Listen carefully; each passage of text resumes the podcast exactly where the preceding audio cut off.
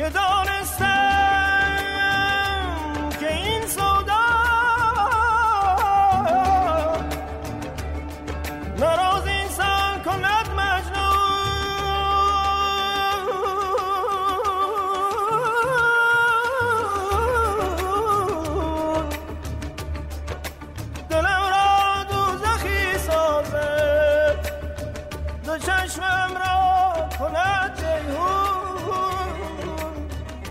روایت نینوا نینوا فصل دوم.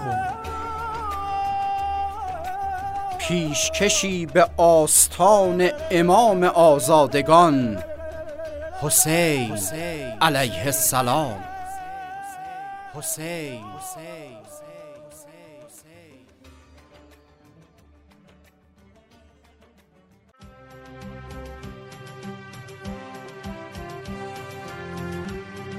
قسمت سوم امام گفتگو.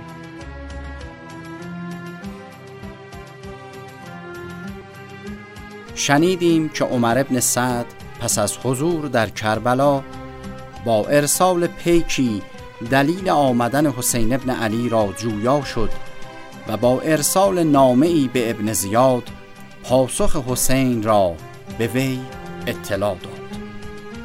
اما ابن زیاد موضعی سخت داشت و جز به بیعت یا جنگ رضایت نداشت.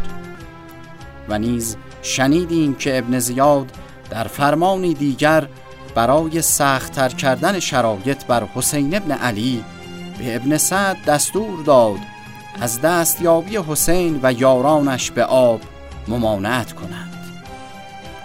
در مقابل امام نیز گروهی را به فرماندهی برادرش برای آوردن آب اعزام نمودند و حضرت ابوالفضل علیه السلام نیز با همراهان اندک خود با مأمورینی که مانع برداشت آب بودند جنگیده دستور داد تا مشکها را از آب پر کنند و سپس با حمایت آنان آب را به لشکر امام رساندند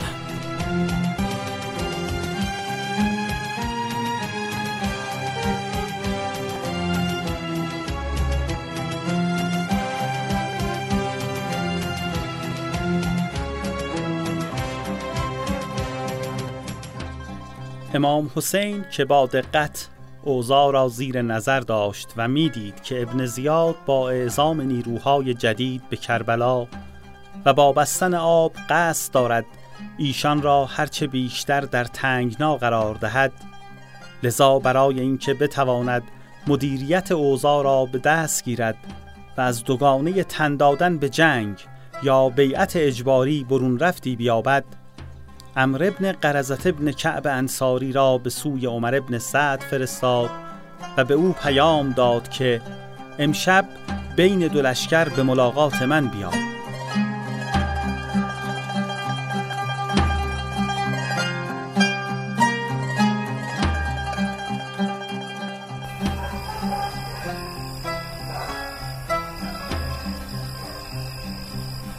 عمر سعد همراه با 20 سوار بیرون آمد و حسین نیز همراه با همین تعداد به سویش رفت. وقتی این جماعت به هم رسیدند امام حسین علیه السلام به اصحابش دستور داد از او دور شوند و عمر ابن سعد نیز چنین دستوری داد. حسین ابن علی و ابن سعد مدتی طولانی با هم صحبت کردند تا پاسی از شب گذشت. سپس هر کدام به همراه یارانش به لشکرگاه خود بازگشتند.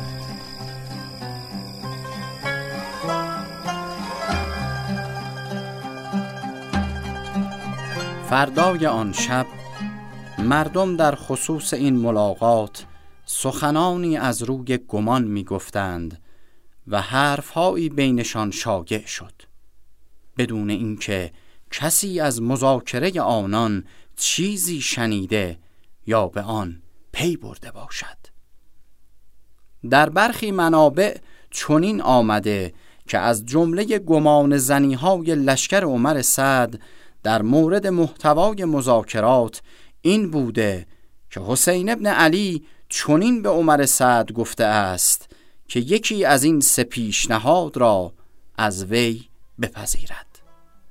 به همون جا که از آن آمده بازگردد یا دست در دست یزید ابن معاویه بگذارد تا هرچه صلاح است خود تصمیم بگیرند یا او را به یکی از مرزهای مسلمانان بفرستد تا مانند یکی از آنان و در سود و زیان مثل ایشان باشد.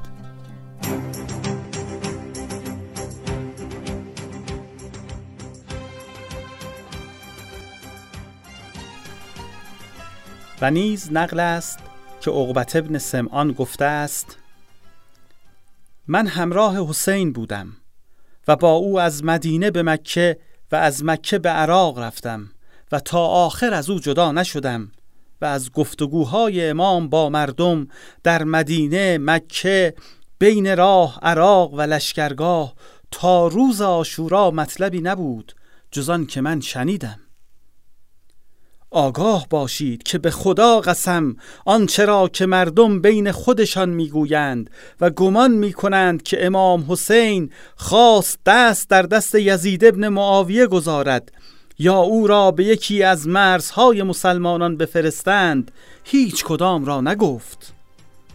بلکه گفت مرا رها کنید تا در این سرزمین پهناور بروم تا ببینم که کار مردم به کجا می انجامد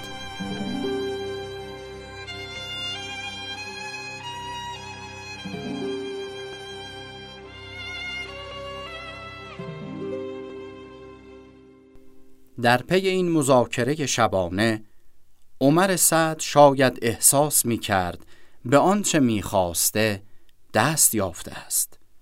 هم از جنگ با حسین که آن را خوش نداشت رهایی یافته است و هم هرچه زودتر می تواند به ملک ری دست پیدا کرده بر تخت آن تکیه زند. لذا نامه دیگر به عبیدالله ابن زیاد نوشت. اما بعد همانا خداوند آتش را خاموش ساخت و پریشانی را برطرف نموده کار این امت را اصلاح کرد.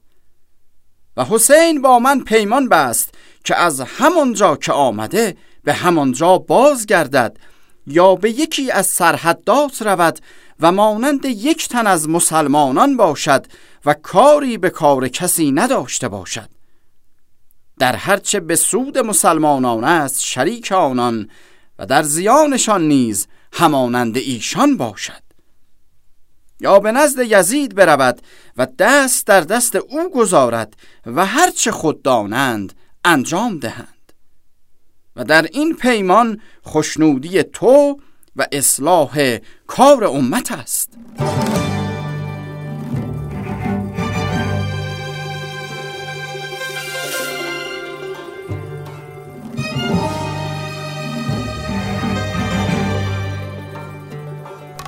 آنچه در نامه ابن سعد آمده چقدر ریشه در گفتگویش با امام حسین دارد و چقدرش با توجه به شناختی که ابن سعد از ابن زیاد دارد تدبیر اوست برای آنکه هرچه زودتر قائله به وجود آمده را فیصله دهد خدا می‌داند. اما هرچه باشد وقتی عبیدالله نامه ابن سعد را خواند گفت این نامه مردی است که برای امیرش دلسوز و برای مردمش خیرخواه است. و گفت که من نیز آن را میپذیرم. در این هنگام شمر ابن زلجوشن از جا برخواسته خطاب به ابن زیاد گفت اکنون که حسین به سرزمین تو فرود آمده و کنار توست این را از او میپذیری؟ به خدا اگر از دیار تو برود و دست در دستت ننهاده باشد قوت و عزت از آن وی باشد و ضعف و ناتوانی از آن تو. این را نپذیر که مایه ضعف است. باید او و یارانش به حکم تو تسلیم شوند. که اگر عقوبت می کنی اختیار عقوبت با تو باشد. و اگر میبخشی به اختیار تو باشد. با شیطنت شمر تمام تدبیر ابن سعد نقش براب می شود و نظر ابن زیاد که با نامه ابن سعد کمی ملایم شده بود مجددا تغییر کرده به همان موضع سرسخت قبلیش باز می گردد و شمر را تحسین می کند که چه خوب گفتی. تدبیر همین است که تو گفتی. و آنگاه در جواب عمر ابن سعد می نویسد اما بعد من تو را نفرستادم تا دست از حسین بکشی یا با او مدارا کنی و او را به سلامتی و ماندن امیدوار نمایی یا نزد من از او شفاعت کنی. اگر حسین و یارانش به تصمیم من عبید الله ابن زیاد گردن می نهند و تسلیم می شوند آنها را به سلامت نزد من بفرست. و اگر نافرمانی کردند بر آنها حمله کن تا آنها را بکشی و مسله کنی چرا که آنها سزاوار چنین رفتاری هستند. اگر حسین کشته شد اسب بر سینه و پشت او بتازان که او سرکش و تفرق افکن عهد شکن و ستمگر است. مقصود من در این فرمانم این نیست که بعد از مرگ به او آسیبی برسد. بلکه من با خود عهد کردم که اگر او را کشتم این کار را با وی انجام دهم. حال اگر چنین کردی ما پاداش معمور فرمان بردار را به تو خواهیم داد. و اگر نافرمانی می کنی از مأموریت ما و لشکرمان کناره بگیر و سپاه را به شمر ابن زلجوشن واگذار که ما فرمانمان را به او ابلاغ کرده ایم. و سلام. سپس عبیدالله ابن زیاد شمر ابن زلجوشن را خواست و گفت این نامه را برای عمر ابن سعد ببر. او باید از حسین و یارانش بخواهد به حکم من درآیند. اگر چنین کردند عمر ابن سعد آنها را سالم نزد من بفرستد. اگر فرمان نبردند با آنها بجنگد. اگر ابن سعد چنین کرد تو نیز فرمان بردار او باش و اگر فرمان نبرد تو با آنها به جنگ و سالار لشکر تو هستی. در این صورت او را گردن بزن و سرش را برای من بفرست.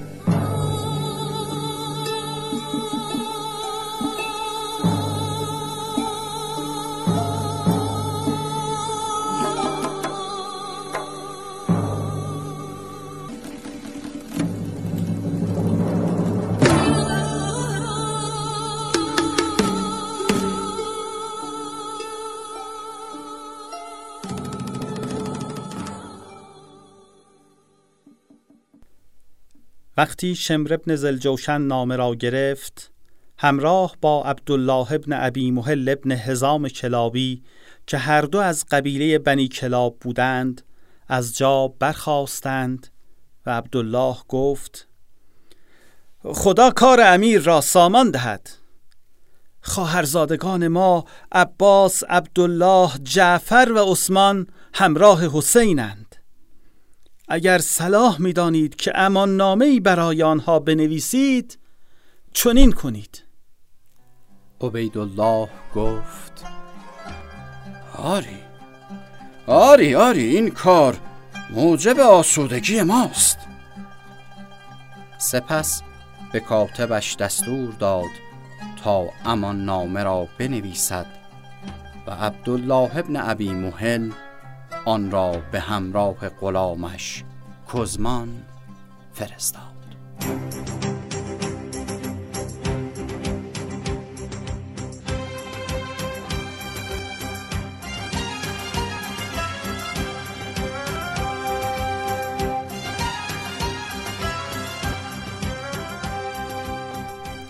راویان وحید پور اسماعیلی امیر فرهادی. انتخاب موسیقی و افکت کاوه افزل پشتیبان فنی داریوش حری مشاوران تاریخی دکتر مصطفی پیرمرادیان حجت الاسلام وحید نجفیان. کاری از گروه پژوهشی هنری آوای حنیف. تهیه شده در واحد تولیدات رسانه‌ای کتابخانه زهراییه نجف آباد. تابستان 1400 خورشیدی.